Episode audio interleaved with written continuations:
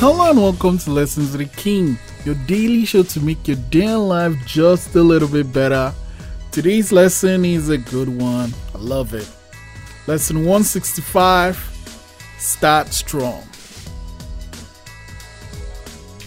Whenever you go to watch a movie, right? That beginning shot, right? The first few minutes of that movie decides if you're gonna like really sit down and enjoy the film or like a TV show. You know, the first, the beginning of that TV show is like, hmm, that pilot episode better be so good. You're like, I want to see the next one. I want to see the next one. Um, so it's just the same thing. It's not just like with telling stories or writing a movie or whatever. Whenever you want to start out something, you have to make sure you start strong.